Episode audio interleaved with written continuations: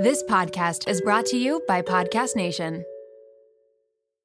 I can't believe I'm saying this. This episode is brought to you by LolaVie, an award winning hair care line by the one and only Jennifer Aniston. Why did Jennifer Aniston start a hair care company? Because she was tired of choosing between hair products that work and hair products that are actually good for us. But thanks to LolaVie, we never have to choose again. No silicones, no sulfates, parabens, or gluten, and of course, it's cruelty free and vegan. The glossing detangler and perfect conditioner are my personal favorites. Not only do they repair the look of damaged hair, but they also shield it from future harm. The first step to unlocking confidence in your dating life and your daily life is feeling confident about your hair. So unlock Jennifer Aniston approved hair at lolavie.com. And as listeners of Seeing Other People, you're getting an exclusive 15% off off of your entire order when you use code Seeing Other People at checkout. That's 15% off your entire order at L-O-L-A-V-I-E.com with promo code Seeing Other People. Please note you can only use one promo code per order and discounts can't be combined. After your purchase, they will ask you where you heard about them. Please, please, please support Seeing Other People and let them know that I sent you. Hey guys, it's Alana, and welcome back for another episode of Seeing Other People. If you are not watching this, I have video on Spotify, so head over there. But also, if you don't want to watch this, that's okay. I just need to announce that if you are watching it, you can see the smile on my face right now. And that is because I finished recording this episode approximately 45 seconds ago and I cannot stop smiling. It was so amazing. I am obsessed with these guys, Fly by Midnight, Justin and Slavo. They are so great. They are a like a musical duo, a band, whatever you want to call it. Um, they've been together for about five, six, seven, something, eight, something like that years. You'll get why that's funny momentarily. Um, and I you guys have heard me talk about like my history in the music industry and you know my history of dating guys who worked in music and so this episode was such a special treat for me to be able to you know ask some questions about maybe why my past relationships in music didn't work out and hear about how much of their relationships actually go into the lyrics and what it's been like for them navigating their careers together as a band and, and as partners in their career, but also while exploring other relationships outside of that and romantic relationships. And um, Slavo recently got married, and um, Justin is in a wonderful relationship. Shout out Rachel and shout out Meg, Slavo's wife. Um, and it was just really, really fascinating to hear about, you know, their dating history even before these met, they met these wonderful women and how they have made their relationships work despite their you know unconventional career path and the things that come with it and that's something that I am so fascinated by. And you guys are always asking about, like, oh, how do I date somebody who's doing this thing or that thing? Or how do I date someone whose schedule is different than mine? And can it work? And um, I just think that this episode and, and their stories is a real testament to the fact that it can work if both people want to make it work and work together as partners. And um, they're just they're amazing guys they're amazing musicians amazing you know songwriters producers so much talent here. They have a new song out called dance and they have a ton of new music coming maybe a tour coming. We get all that info at the end and this episode is just so great. These guys are so great.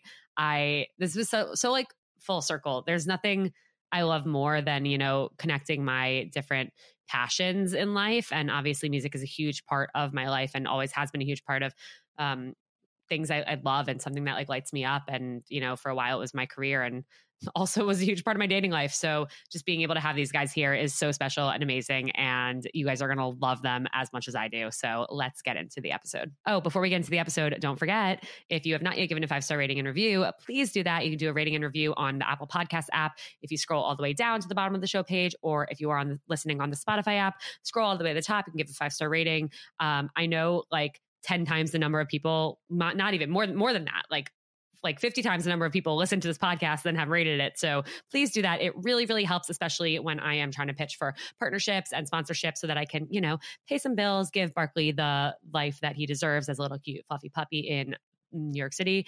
And if you want to sign up for a one on one session with me to talk about what's going on in your dating life or to do a dating app profile revamp, you can do that. I have the link in the show notes, or if it's not there, because sometimes I forget because I'm not perfect, um, link in the Instagram bio on that direct me uh, you can sign up for those there. Don't forget to follow Seeing Other People on Instagram. Send this episode to your group chat, to your friends, to a cousin, to a coworker, somebody out there. Everybody out there is going to love it. And I can't wait for them to hear it. I can't wait for you to hear it.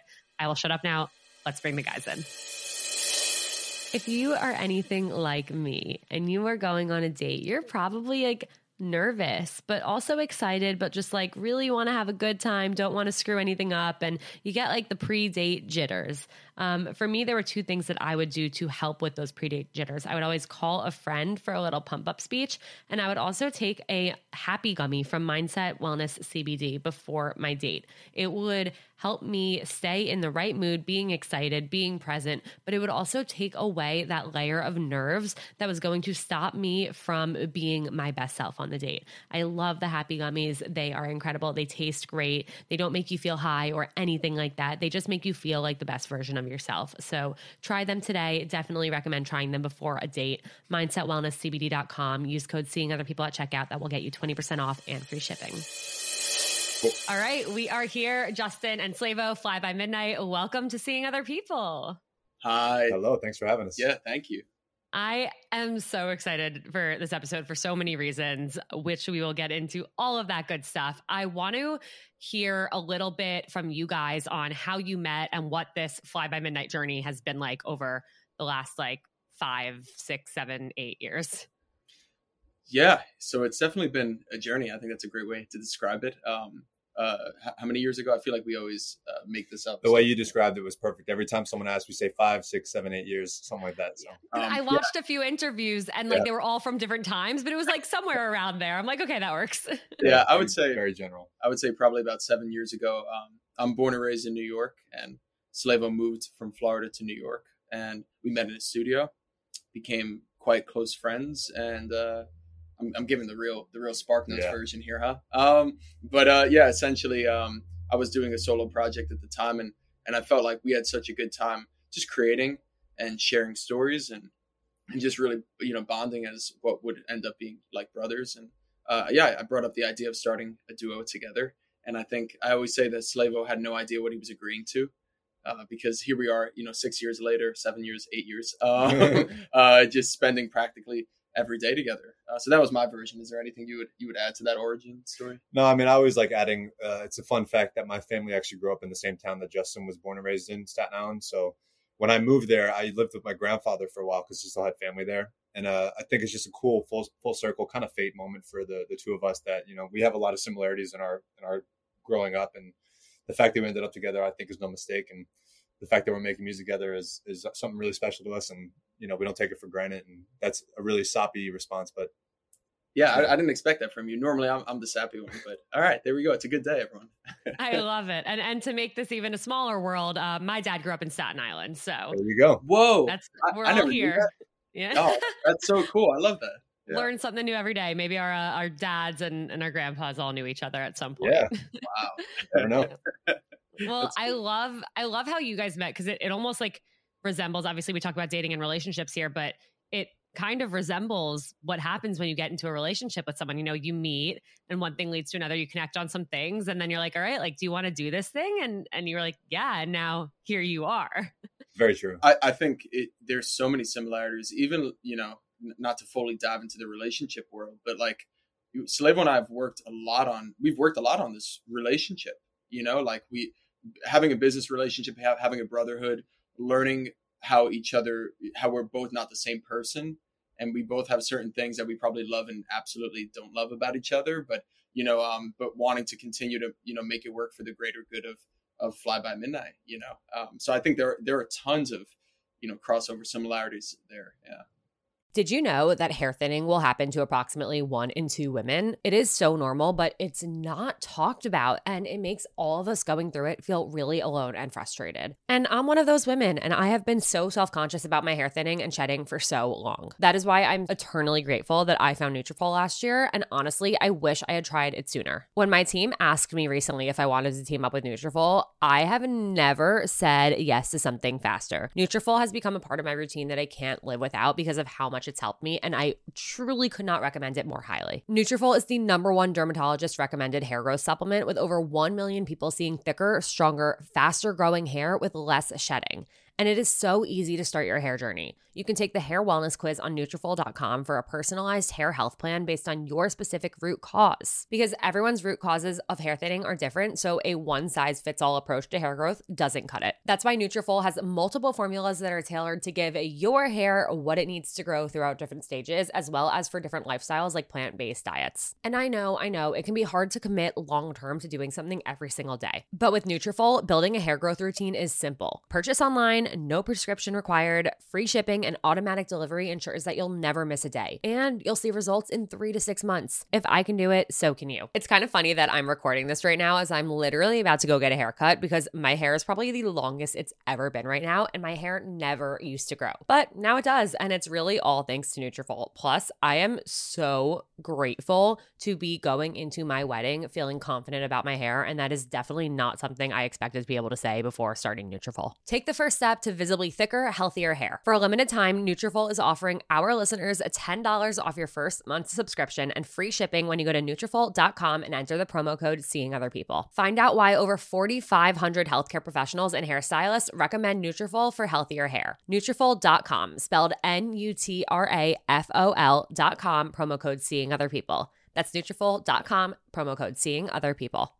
I'm not just a girl on the go these days. I am a chicken running around with its head cut off. Two podcasts, wedding planning, wedding attending, dog momming, traveling, and trying to eat well, move my body, and stay sane all at once is not a recipe for success. That's why I've turned to my recipe masters, aka Factor, which delivers ready to eat meals that taste delicious, make me feel good, and take a major thing off of my to do list. Factor's meals are pre prepared, chef crafted, and dietitian approved, and there are more than 35 options a week to choose from, including keto, calorie smart, vegan, veggie, and more. Guys, I seriously can't say enough good things about Factor's meals. They take two minutes to heat up, which means I can pop them in the microwave between recordings, or I can grab a ready made smoothie from the fridge on my way to a workout class, or I can even have dinner ready for me and Jake after a really long day of work without lifting a finger. It has changed so much and has really made me feel like there's one less thing I need to worry about. And I feel good after eating the meals. Like they're so delicious and nutritious. You can order as much or as little as you need by choosing six to 18 meals per week. And you can pause or reschedule whenever you need, which has been really helpful for me with on and off traveling that I've had over the last few months and over the next few months. And you guys know I love when things make sense financially, and Factor meals are less expensive than takeout. So you save money and you don't have to go anywhere to pick them up. Factor's roasted garlic butter salmon and their tomato basil chicken risotto are two of my favorites that I keep ordering on repeat, but honestly, every single one of their meals has lived up to the hype. And of course, we are hooking you guys up. Head to factormeals.com slash seeing other people 50 and use code seeing other people 50 to get 50% off. That's code seeing other people 50 at factormeals.com slash seeing other people 50 to get 50% off.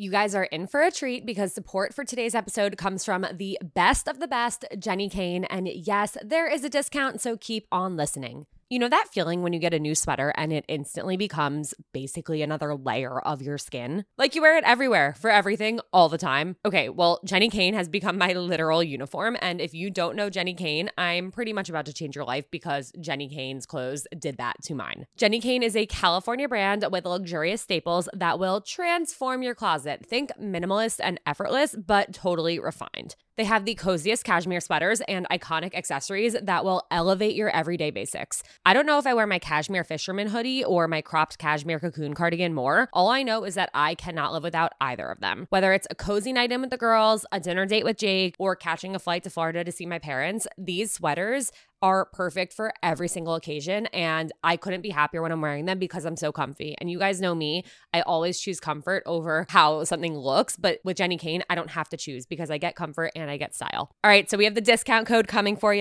Find your new uniform at jennikayne.com. Seeing other people listeners get 15% off their first order when you use code SOP at checkout. That's 15% off your first order at J E N N I K A Y N E dot com, promo code SOP, S O P.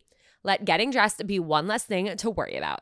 Yeah, I love that. I've definitely had experiences of trying to work with a friend or with someone I've even like been dating and it's really tough.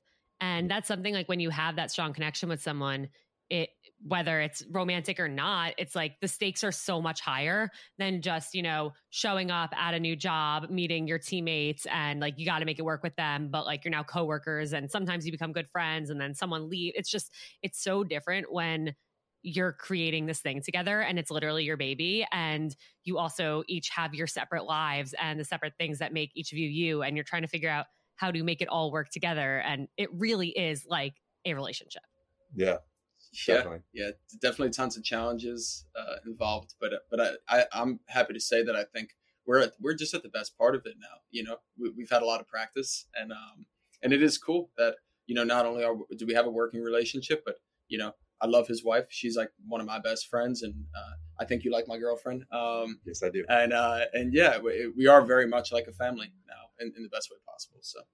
I love that. So, getting into these relationships that you both have separately from each other, but with each other as well. Um, how did you each meet your partners? Ours are actually pretty similar. It's both a very classic bar setting. Um, I met my wife when uh, we lived in New York still. She was living in the West Village and I was living in Staten Island. And we just happened to go to a, a bar in Brooklyn one night and she was there. I was there, kind of a, a weird little moment, but I have a tattoo of a, a mustache on my arm. And, uh, you know, you get to drinking and people do crazy things. And so she thought it was fake and tried to come and lick it off my elbow with her thumb.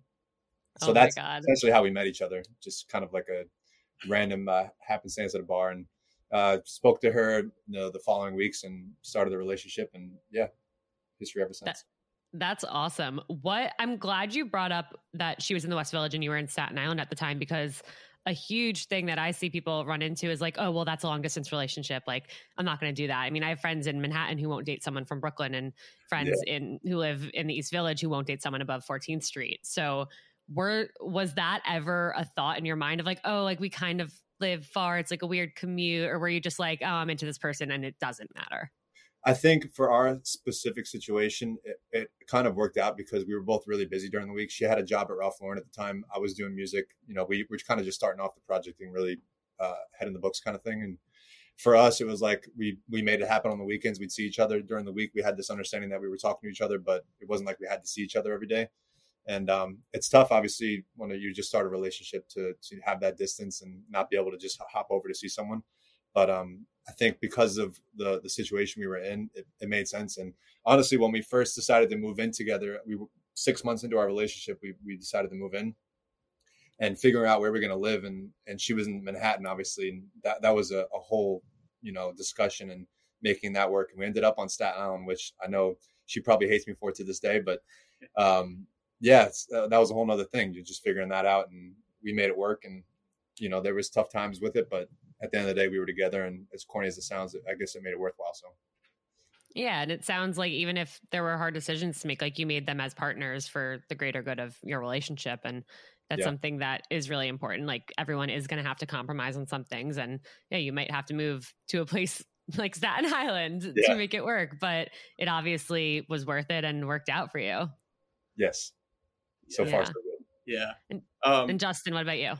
Yes, like Slavo said, similar situation. Um, we have so we've only lived in LA now for uh, coming up what on three years. Yep. And um, we moved uh, like a month practically before the pandemic.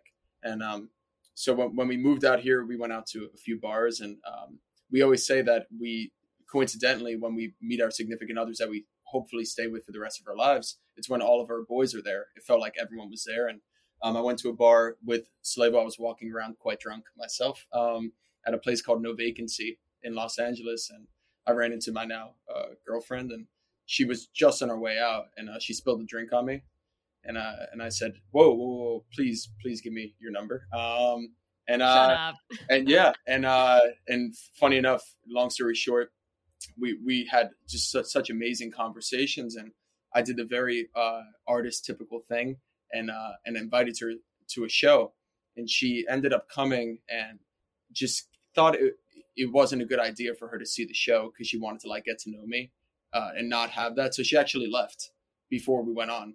Um, and uh, and fast forward about a week later, um, she told me she actually didn't go to the like she didn't catch our show, and uh, and then I asked her to go on a date, and, and now now here we are. We live together, and um, yeah, it, it's just very funny. Uh, how that sort of thing happens because I think she, we know that because I've watched Slavo date, you know, several people in his life, and he's watching me uh, do the same. And there is a different feeling of, you know, there's like a different precedent set when someone sees you perform or something. So I think she was quite aware of that, and it ended up working in our in our favor. So yeah, I think that's awesome that she had that realization and was like, all right, there's something about this guy, and if I want any chance of it working, like I got to remove myself from the situation and, and pick it back up later. I think that's really cool. And I also think that's something like with just the way we date now is like we, especially when it comes to dating on dating apps, which I know you guys didn't really do. And, and I definitely want to get into that, but we get all these bits and pieces of information about somebody and we make all of these assumptions and create the story in our heads about them. And usually we like put them on a pedestal even before we go on the date with them and we're like oh like this has to work because of xyz thing or you know this person went to this college so like i don't think we're going to be compatible because i know someone else who went there and like no. So i think that's like kind of probably what she had in mind where she was like if i watch this set if i see him perform i'm going to think all these things about him and have this kind of storyline in my head of who he is and that might not be correct. I, I think you're completely right and i think and, and, it's kind of inevitable because our stage persona is not exactly who we are as people. Um, and, I, and I think that's part of the fun too. It's like putting on a costume, right? So um, I think she was very smart for that move. And like I said, I think it, it paid off because when she told me that, it kind of checked me in a way that like, oh, this is not a person that the first time you hang out with her again should be at your show. Like that, like we we've done that. That's not that's not exactly, and that's not how I felt about the conversations we were having. I felt there was so much emotional intelligence and like really intrigued by her. And um, yeah i think it was it was a great move. And uh, and it says a lot about her and you know for slavo's wife too she's such a uh, she's like such a fierce leader that of course she would be the one that approached slavo at the bar. You know like yeah. it just says so much about her and why i'm sure you know one of the reasons slavo a lot of margaritas too so yeah. definitely helps a liquid courage. Exactly. Ironically uh now rachel who is I guess we're saying names, right? Yeah. Rachel. Um, uh, That's my girlfriend. Yeah. Is Justin's girlfriend, and ironically, she is now the at every show she does attend, she is like front and center. So it's just so funny that how the relationship started. She was like, "No, I'm gonna get out of here," but now she's like the one you see in the front row. Oh, she she embarrasses me terribly. it, it is like I, I I don't get nervous in front of thousands of people, but when she's right in the front, it's it's like the worst thing ever. Um, That's so yeah. funny. I like. I feel when my my boyfriend Jake sometimes will be at the apartment when I'm recording, or like he'll walk in and like my recording went over, and I'm like, I, I can't. Like he has to leave. Like I can't do this in front of him. Like anyone else, fine, but not. Yeah, it's funny. Um, okay, I'm super curious, especially since you did both meet these women in such like just kind of like happenstance. What was going on in your dating lives up until that point? Like, were you really looking for the one or like looking for a long term relationship or um, were your dating lives kind of like backseat to your career? Because, you know, I mentioned offline, like I have a history of dating people who worked in music and all those situations really did not go well. And for me, what I experienced, and I know this this is specific to music, but it also crosses over into a lot of other kind of career paths and industries is every single guy that I would meet and would develop a connection with and would end up in one way or another dating or being in like a situationship with for them it was always like well i really like you and if i would be with if I was going to be with somebody, it would be you. But I cannot be with somebody right now because I have to focus on the music. Like I can't be with someone until I win a Grammy. I can't be with someone until I get to like this level at the label or on the management yeah. team.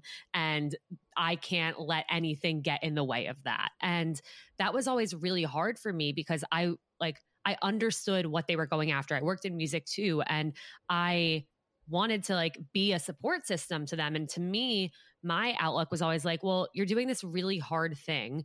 And why not have a, someone to cheer you on and, and to be there at the end of the day and like go through the hard days and the ups and downs with you. So for me, obviously it, it worked out in the end. Like I'm in a great relationship now and I, I love my boyfriend and uh, I'm, I'm I'm very grateful how everything unfolded, but it was really, really difficult for me to feel like I was never good enough or I was never enough or I could never compete with music. So I'm yeah. curious if you guys ever experienced that or, or, kind of went through some of those thoughts or, or had those questions in your head. It's so interesting hearing you say this because I think it's so it's so accurate. It, it you could not be any more on the money, and I feel like it's such a cliche stereotype, but it but it is. Um, I always tell my girlfriend that I'm so glad I met her at the exact moment I did, because my my maturity and my understanding of our career, um, yeah, it was certainly. I I legitimately think a year before, I don't know if I was the right the right version of myself uh, for for her and to sustain this relationship. Um, and I know you, you and I, uh, when we when we first started Fly by Midnight, we were both in relationships, and um, they were they were good partners in many ways. And and I think, yeah, our our head was in a different place. It is this sort of thing with the arts that you, you have this level of hunger that you don't think there's any room to balance anything, um, and it, it becomes this sort of like, oh, you know, I care so much about you, but this is, um, yeah, it's it's it's, it's just it's so it's so true. And i uh and i've found that since i met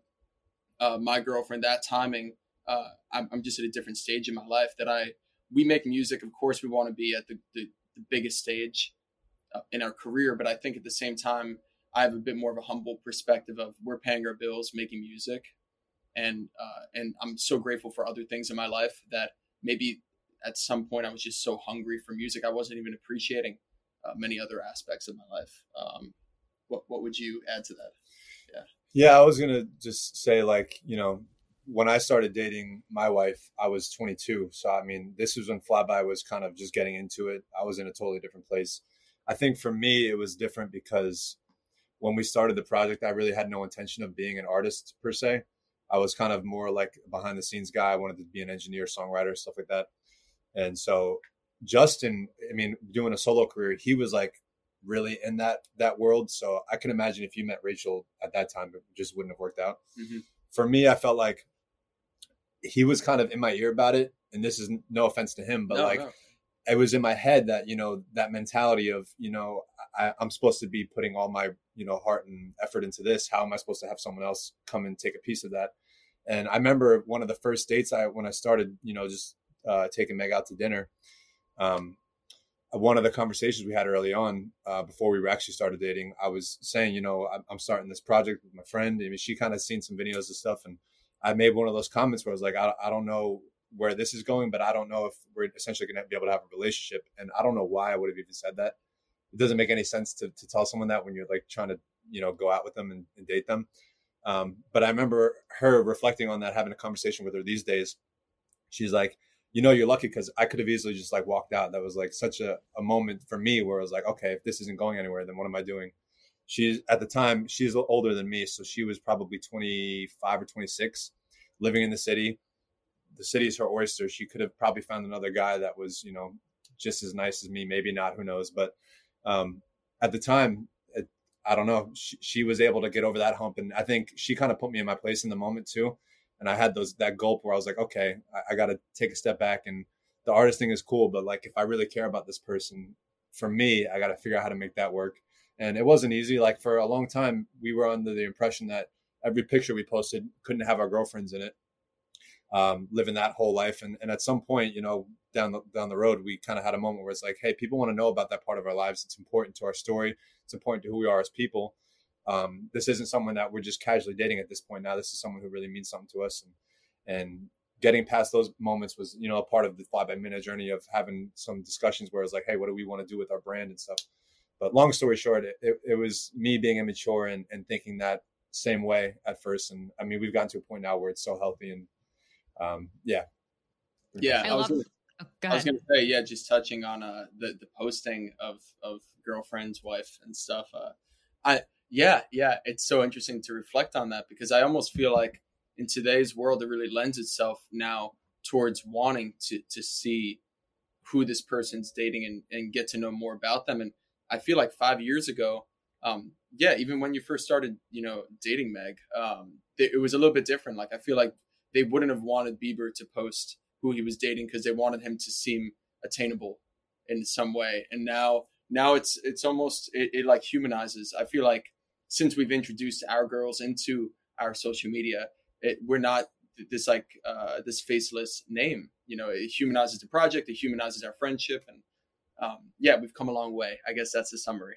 Yeah. Yeah, I love what you both just mentioned, and and I think in terms of that like humanizing aspect, I totally agree. I think things have changed a lot, and it's more about like transparency now as opposed to seeming either larger than life or still available and on the market. And that's something that I've struggled with in my career too, where when I was working at Hinge, I was literally like the face of the of Hinge on social media. And at one point, a few months into me working there, I like asked my boss, I was like, wait, if I were to meet someone, would I be allowed to like be in a relationship or do you need me to be like the single girl on Hinge? And yeah.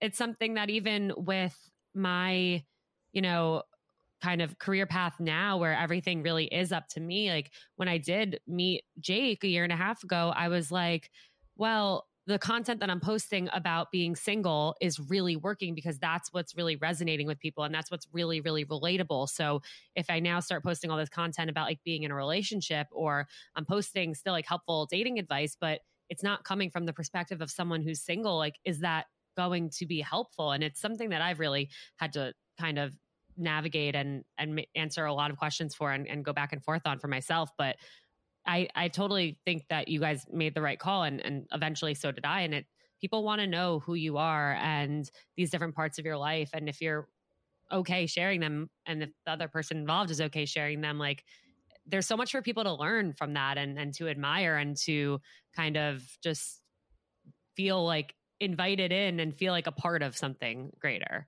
Yeah. Um, and I'm sure it also like connects back to the music. You know, they get to learn about these like real love stories that you're having and experiencing that you end up writing about. And I think that makes it so much more special. Yeah, it, it definitely has for us. And it's funny writing this next wave of music. It's like, you know, how do we tell our fans that if it, if it's a song that comes from a dark place, because we still have that, how can we establish that no, we're we're still happy right now? And I and I think that um that's something that we're we're still learning to navigate. We're constantly learning, you know, and and I think um I think that's the beauty of, of what we do. That, but it, to your point, yeah, it's like, can you still talk about the tropes of being single and how to overcome certain things and building a healthy life for yourself? You know, I certainly think so. I think you could definitely speak on all of that stuff, even if you're in a relationship. But it's interesting to to see those sort of parallels. Yeah, absolutely. So I'm really curious. Obviously, there are different challenges that come with any career path that any someone you're dating might have, but obviously you guys have had incredibly busy hectic lives. You've toured, you've been recording, you've been just like on such different schedules and and living these sometimes like really fast paced lives. And then you know you get back from tour and you got to work on the next like song, the next album, whatever it may be. How have your partners kind of navigated that with you and how have you made it work throughout all of that? I'm, I'm always getting questions about like oh well i want to date somebody who's doing this thing or who's in med school or law school or that career path and you know their schedule's so different than mine and it's really difficult. So it i know it involves a lot of work on both ends but i'm curious how they have kind of supported you guys and, and made it work with you. Yeah I'll, I'll say that touring as part of our craft is still something relatively new for us. Um, uh, we went on our like we we just ran you know two full tours throughout the U.S. in the past uh, like year and a half or so, mm. and uh, yeah, that's a new sort of part of the sport for us. And I think in my brain when when we went on that that 32 city tour, long tour, um, tour bus, the whole the whole nine with our our best friend Jake Miller, um, we in my mind, I'm like, this is what I've worked up to my entire life. Uh, I kind of did have this sort of like, I hope Rachel's okay at home, you know, even though she's busy and she's pursuing her own beautiful craft. But what ended up happening was that I needed her on tour because although it was a beautiful, exciting thing, I missed her maybe more than I even anticipated. And uh, so I, it, it became very much a partnership of us putting a lot of work into the, the, the times that we were going to speak, and like like really like kind of crafting by week two of the tour the right windows to stay in touch um, writing shared notes of what we were going to tell each other about uh, if we didn't get a chance to on the phone. Um, I, I, guess just in general um, my my person and i we, we've just kind of just always put the work in. And i think and she she's definitely a pioneer of that and like as beautiful as relationships are they do require work and uh, through the craziness of what we've decided to pursue, I, I think um, that that was a big thing for me on tour that we we definitely found like a learning curve to still feel present in, in each other's lives. Yeah. Yeah, I would say uh, it depends on the relationship style, right, or the relationship type. Because I feel like um, Meg and I, we're not we're not the two like emotional people that some people can be. So for us, it's never like a heavy conversation. If it does come up, it's very rare. Um, the thing for us, I feel like, and maybe me specifically, is like that physical touch. You know, being away for someone for a month, you know, it's it's it's hard. Um, so I think it's more communication. She's a very busy person, like Justin was saying. Just make they're busy people. So I feel like someone who's like maybe not as busy, it, it would be harder because we're kind of doing stuff throughout the day and getting to a city, getting off the bus, doing sound check, you know, the, the whole nine. Um, when we do have time to, to talk on the phone, it's usually quick, so that's never easy. Um, but uh, I know even late at night, we're talking about Jake. He would, you know, the, the, bus would be full of people, and he'd be like, "Hey guys, I'm gonna go talk to Brandy. I'll see you later." And he'd be gone the rest of the night for like two, three hours on the phone with her. For me, I couldn't do that. That's just not like who I am to sit on the phone like that and talk to my wife for three hours. But for some people, that that relationship needs that, and and for us, the communication. I feel like we're having an understanding at this point in our lives where we know what we need to to stay happy, and um, I don't know, maybe over communicating sometimes is a little hurtful. Um, I feel like for us, we're in like a sweet spot, and I don't know. It's definitely not easy though. I mean, it's, it's yeah. not not like a, we chose a life path where you know going on the road like this is the easiest thing. So. I was going to say, Slavo also taught me a lot about um, even before I met um, my partner, but just a lot. You know, when we come back from tour, you know, taking those moments and, and like I, Slavo has always preached like, hey, we work our ass off Monday through Friday, but Saturday and Sunday we really got to soak in our time with our people and for ourselves. And I think when we first started the project, that was a seven day a, a week, you know, like like steam train. Um, so I think prior to tour and after tour, we both made a point to really um, just like have those extra moments with our partner, whether it's going away for a little bit and and like just like really trying to soak that up. But I'll say that you know both Megan and Rachel are just uh, yeah they're the you can't ask for better teammates, and um, I think they've been willing to kind of just like just go with the flow and and you know because they're constantly learning with us too. Our our career it's at a weird place now because we're it, it is growing quite quickly where there are more tours now being discussed. There's more time we need to put into the studio. So and and as we're getting older too, like you know he's he's married and they're I can only hope that we'll both have families one day. And um, there's, I, I, guess, what I'm trying to say, there's a lot more hurdles to overcome, and a lot more uh, audibles to be to be called. And I think uh, they've just done a great job at.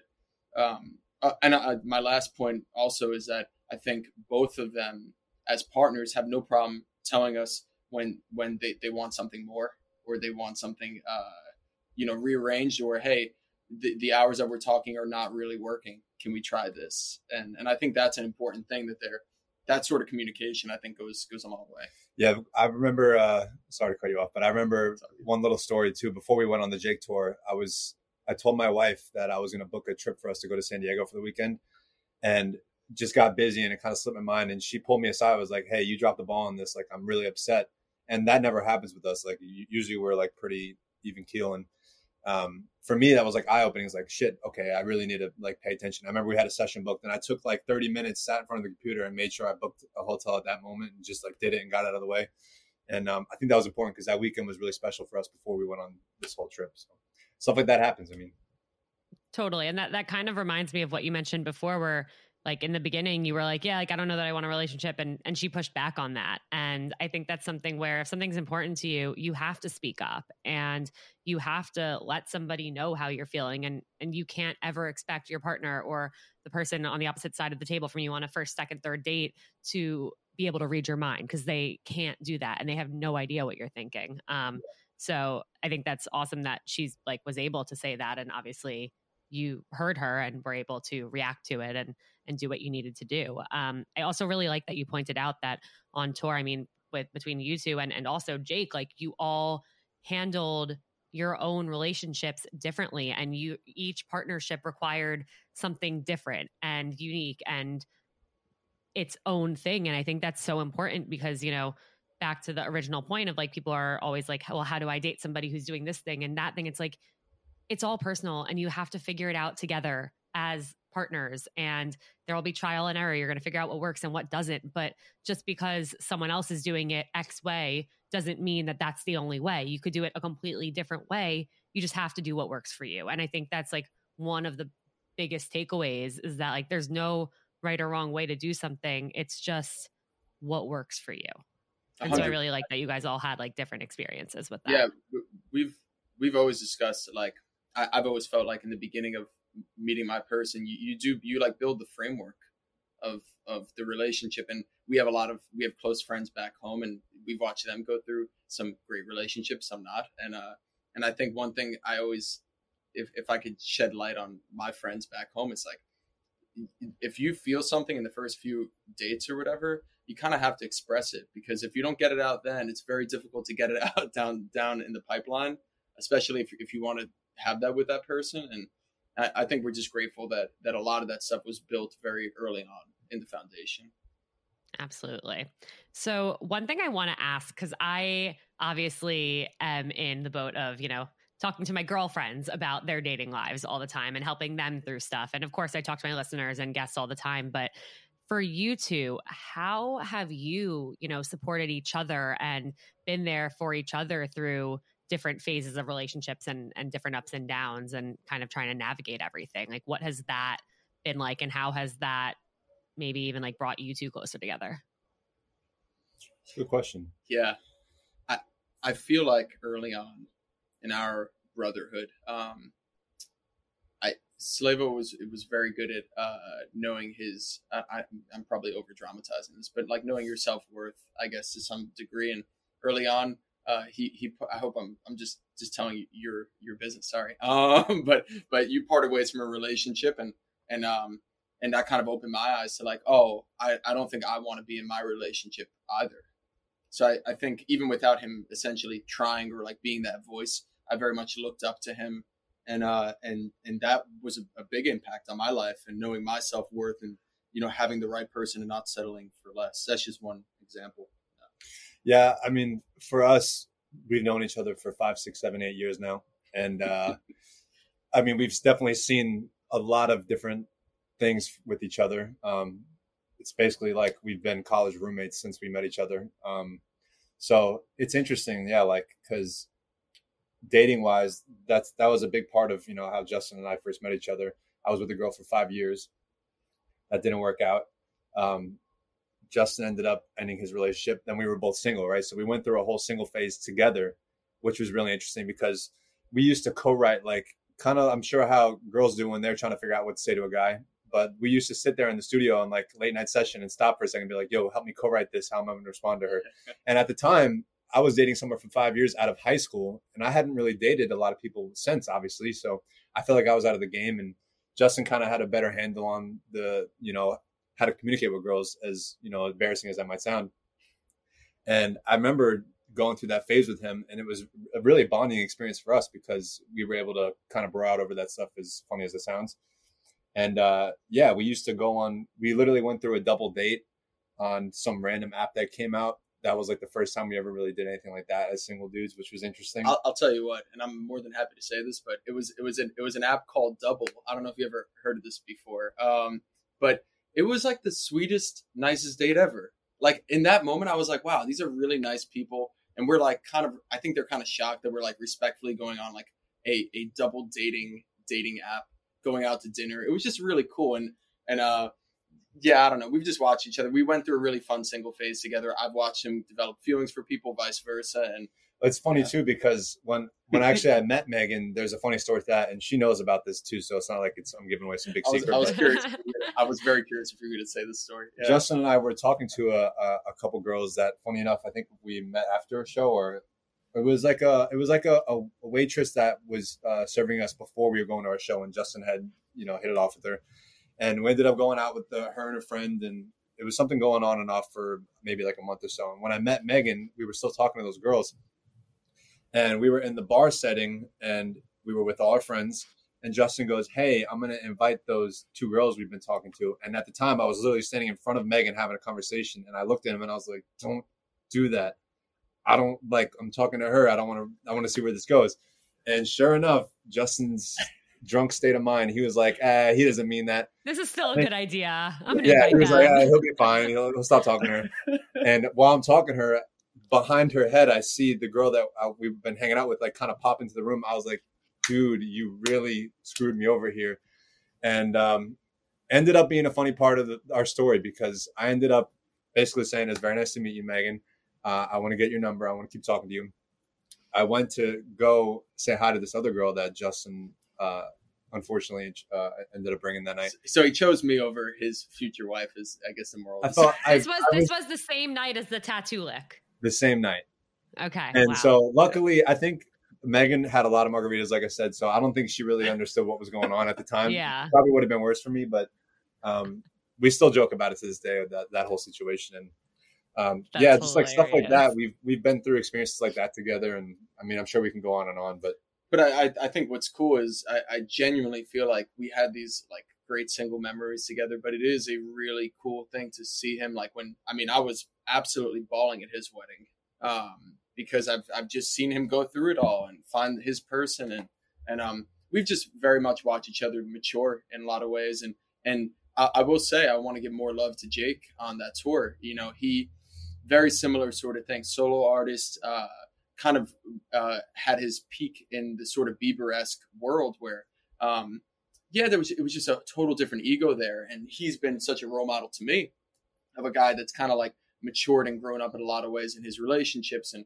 his career, and and I think it's taught us a lot of of like you you could do music as a as your craft, but it doesn't need to be this sort of you know ego artistic integrity sort of thing. It could just be a beautiful career that we're grateful to have and there's so many other beautiful aspects around it And I think it helps too that our his girlfriend and my wife are such good friends. You know what I mean? I think uh, especially when we're on tour, they they're able to hang out and you know when they're not busy with their lives and kind of fill up that time with each other and they get along and that's always nice for us. You know what I mean? Because you could obviously have the opposite of that and it'd be really uncomfortable. So i'll, I'll give uh Yeah. Slavo's wife one more one more uh, credit here um, I got to start giving Rachel credit. She's going to see this and be like, "Yo, he's going to say shit about me." no you, you said that very sweet thing about it before. Uh but uh all right say a couple more things. Sorry rachel. Um no but uh uh megan slavo's wife um they they were dating for a while while i was single. So megan had to like just like see other people i was dating for a while. And it was a really cool moment for her and i when i i like legitimately had to sit down with megan and say like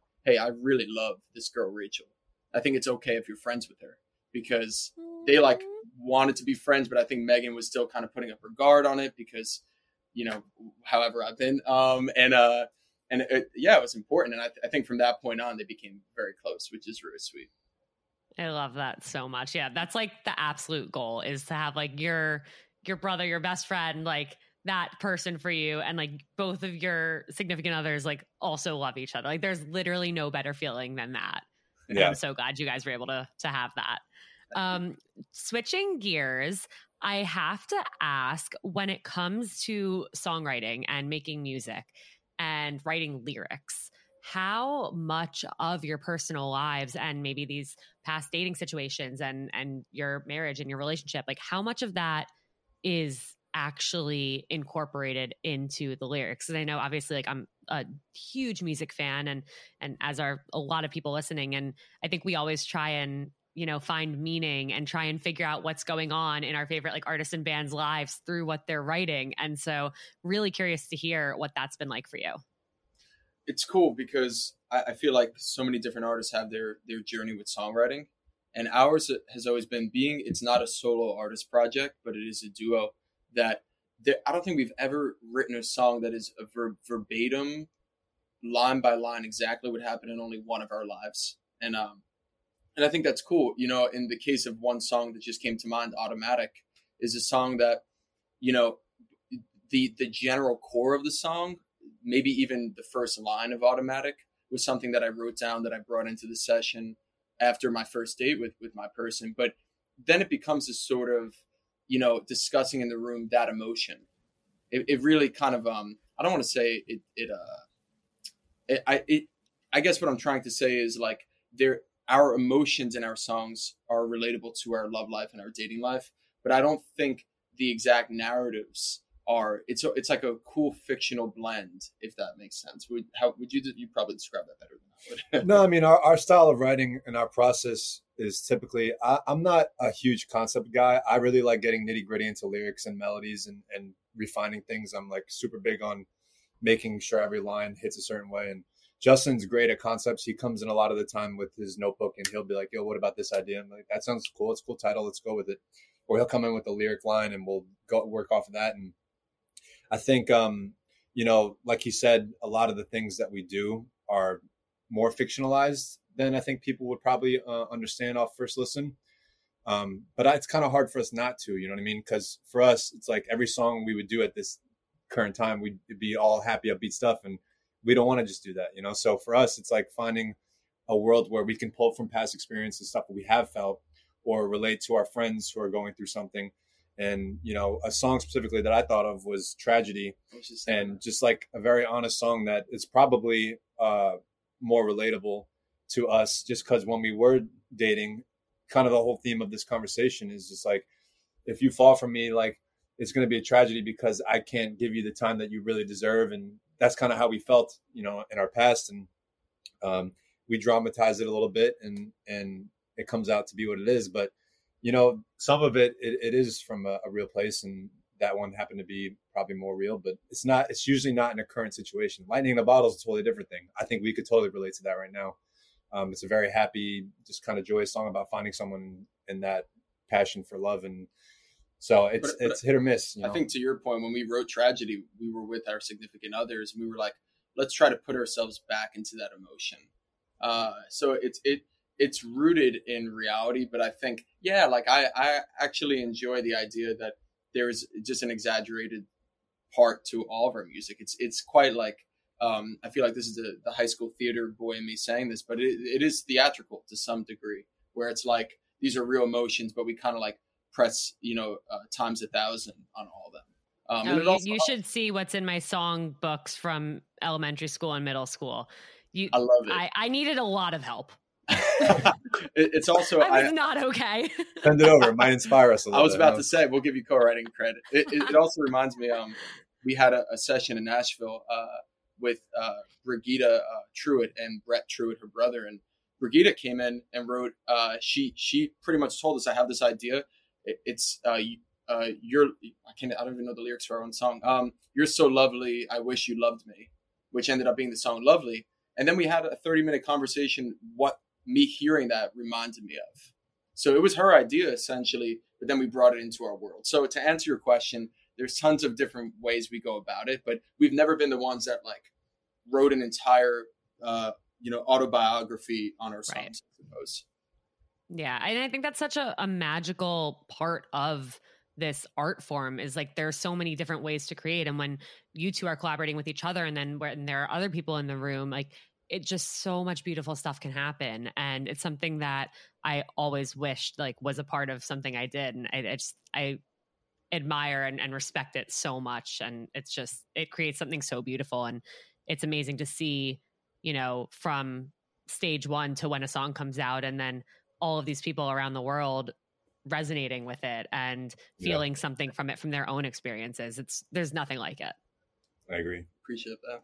Yeah we when we do our headlining shows uh the the handful that we've done it's it's really something else when you hear people screaming your words back at you. I know it's been said a lot but I was watching a video. We did a show in Chicago at the end of last year, and um, I like had to do some deep diving to find this. It's like a very like uh, fan video, but I, you you forget that these people, whether it's 100, 150 people for our headliner shows sometimes, and um, they're every single one of them is screaming these words, and like they relate to it in a totally different, totally different way, and it helps them out in so many different ways. And you don't really understand that when your head's in the books in the studio and and you're writing these songs and you're worrying about each little line and the you know how it's being said. And then you get out there and it's like people consume it and it, it does something for them and it's really cool to see. Yeah. Yeah. What songs have really hit each of you like that? I know that's that's a big question but if outside there's something that comes to mind. personal music? Outside of your own music yeah.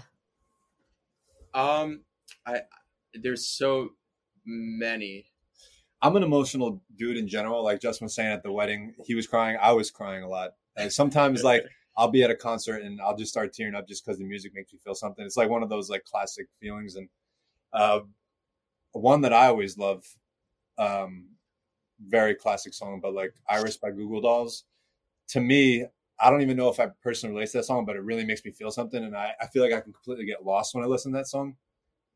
And I feel like a lot, not a lot of songs can do that. Yeah, I would say um, the song "Sex" by the 1975 has always given me. Um, I, I I don't know it. What's like the old thing that like fans say like, oh, this this reminds me of a memory I didn't have. Like, and I think that's so. And, Wow. and, and our songs sometimes do that for people, but that really reminds me. Like, it's just so narratively depicted, and it, it reminds me of high school. It reminds me of college, and and I don't think I even did anything that the song describes essentially, but um, but it just it really like it's almost like watching a TV show, and I think that's super cool. Um, and that's certainly inspired our our sort of writing. Yeah. Yeah, I don't want to be a cliche basic girl right now, but I've never been a like diehard Taylor Swift fan. Like I I'm not a Swifty, and I was recently on a bachelorette party with seven Swifties, like diehard. And at, after we got back from like our dinner club thing, we're all like drunk and on the roof of this house that we rented, and they're just singing the all too well 10 minute version and i'm like the only one there who doesn't know the words and i'm like wait i'm like witnessing the most like beautiful magical thing they're literally like in tears screaming at the top of their lungs like i want to be involved and i made it my absolute mission for those 72 hours in Tulum that I would learn every lyric to that song. And I woke up the next morning, like, I don't know why, like 5 a.m. And I just laid in bed, listened to it on repeat, started learning it all. And, and I'm, I've always been like a lyric person. Like, I, if I like a song, it's within 24 hours, I will know the lyrics. Obviously, a 10 minute long song is different.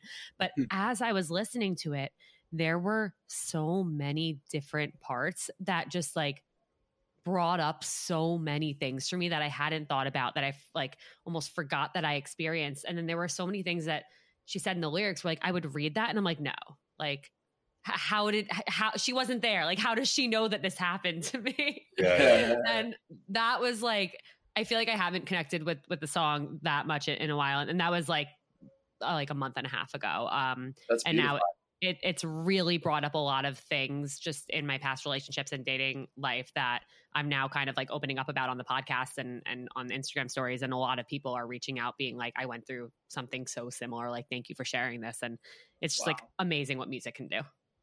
That, I agree. That that's crazy. Yeah, and it's like I don't want to speak for Taylor Swift, um, but but there is, you know, she's written so many songs, right? And I imagine her doing that one specifically because it, it is such a different, it's a whole different form of art. This like long form music, right? Um, it it must hit differently for her.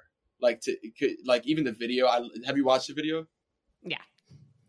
Like it's just a different level of art that uh that we aspire to create. You know, we're always exploring. Even yesterday, we had a session. We were like, "What haven't we said?" You know, um, and I think that's an important question to ask ourselves because we. I, I checked the other day. We've released seventy-two songs in our Wow. career, and um, there are a lot of things that we've said. Maybe the same message in different ways, but there's a lot more that we want to say, and a lot more we want people to relate to. And um, I think that's really cool that you got to experience that. Yeah, I, I love music so much. I really do. Even like I, we talked about Jake Miller a lot. Um, it's so funny. So I had like the biggest crush on him. I I filmed something with So him when. I was at Hinge, and I was like, oh, like I should have like shot my shot. And like during the whole thing, when people like when my coworkers were watching it, they're like, Alana, like you're so trying to flirt with him, and he's just not having it. Oh and then and then like right after he like started posting about Brandy, and I'm like, damn it, I missed my chance. but so So funny funny. thing there. But like I remember like when his song like Nikes came out, I was actually I was working at um, Sony at Red Music, which um, he was on, and so I was like obsessed with that song. And then and then like Alexander Twenty Three came out with his song about like Nike Air Force Ones, and I'm like, okay, like. I need I need to get a pair of these now in order to like be the girl that someone wants to date. Yeah, yeah. it, it's it's so cool working with him because we did uh we did two songs or one song on that EP. Uh, We- uh, in ma- that one, I think just the one. Just one called Nobody Else that was on that Mm-hmm. EP, and uh and it he it's just so funny. We talk about messages and music. We wrote the whole song with him, and and uh, I don't mind blowing Jake up here because he's our boy, but he sends us um a message after. He's like, "What if it's not called Nobody Else?" And what if, what do what do you say? He wanted to call it somebody else, and it completely changed the entire concept of the song. And we were like, No, that's not that's not the emotion. you know, but like you could change the entire song with the title, right? And there's and completely change the way people feel. Music, it's why why we do what we do and why we love it. So. I love that. Well, before I let you guys go, I have to ask my favorite question to ask at the end of every episode. And that is what is the best piece of dating or relationship advice you've ever gotten? Ever gotten? Hmm. Or given? It's a Or hard given. question, I know. Trying to think of something my parents might have told me, which I probably should know. Yeah, I I don't know if it's specifically what one person has told me, but I feel like I feel like I've learned a lot from from my parents. My mom and my stepdad have an amazing relationship. I learned a lot about um, from my mom and my dad to like getting a divorce of like why why that's okay and like why it's okay if maybe things in the beginning worked that didn't work. And and I think it comes back sort of you know I've learned that relationships are are not easy. You know they're they're they require i mean there there's so many benefits and there are plenty of easy beautiful moments but they're to have this sort of relationship that at least i wanted in my life um it just requires work and you know communication figuring out you know uh, my girlfriend and i call it the the uncomfortable conversations. Um so i i think that sort of advice of have the uncomfortable conversations because I think it only strengthens uh, what you what you have. Uh, I've just remembered uh, my grandpa passed away last year, and he told me something um, before um, my my his wife passed away, which was a long way longer ago. But um, that fighting is sometimes healthy, or arguing can be healthy. It keeps the relationship spicy and interesting, and it shows that you care. So I think people sometimes take like an argument and you know put a lot of weight on it and fighting or something, and they get worried. And I think in relationships, if you're not doing those things, it's it can not not be boring, but it could uh, be unhealthy to what you're doing. And I think it just goes along with the whole communication thing, right? If if you're not really like passionate about something and you're not having that argument, um, then you know there might be something wrong. So I don't know. So much wisdom coming out of Staten Island. Yes. Who, who would have thought? Uh, I, I love love, it. Guys, thank you so, so much for being here. Um, where can everybody find you? Is there anything you're working on right now that you want everyone to know about? Shout out all the things. awesome. Well, uh, yeah, well, we're Fly By Midnight. Um, we just released a new single called Dance. It's the second single off our uh, next wave of music, um, and uh, we have a lot more music to come. We're hopefully going to be announcing another tour coming up, and uh, and is there anything else I'm I'm forgetting? Nope. Thank you for having us. We Yeah. appreciate everything. thank you so much and and like we said uh, offline before we hopped on we never get a chance to talk about cool stuff like this and um, uh, yeah we're very grateful for your time and, and for your audience so thank you Well, you can show how grateful you are when you release some of my lyrics from 2006. Yes. Please oh, send. oh it's coming it's coming thank you Thank you guys so much. This has been so great to everyone who listened. Thank you for tuning in. Go follow them. Go check out their new song, Dance. I'll obviously link everything in the show notes and on Instagram stories. If you love this episode, share it with your group chat, share it with your coworkers, your cousins, whoever. Everyone can learn something from this episode and enjoy it. And don't forget, if you loved it, extra especially, that was a really weird way of saying that. Um, share it on your Instagram story, tag Fly by Midnight, tag seeing other people. We would love to repost that. And we will see you guys next time.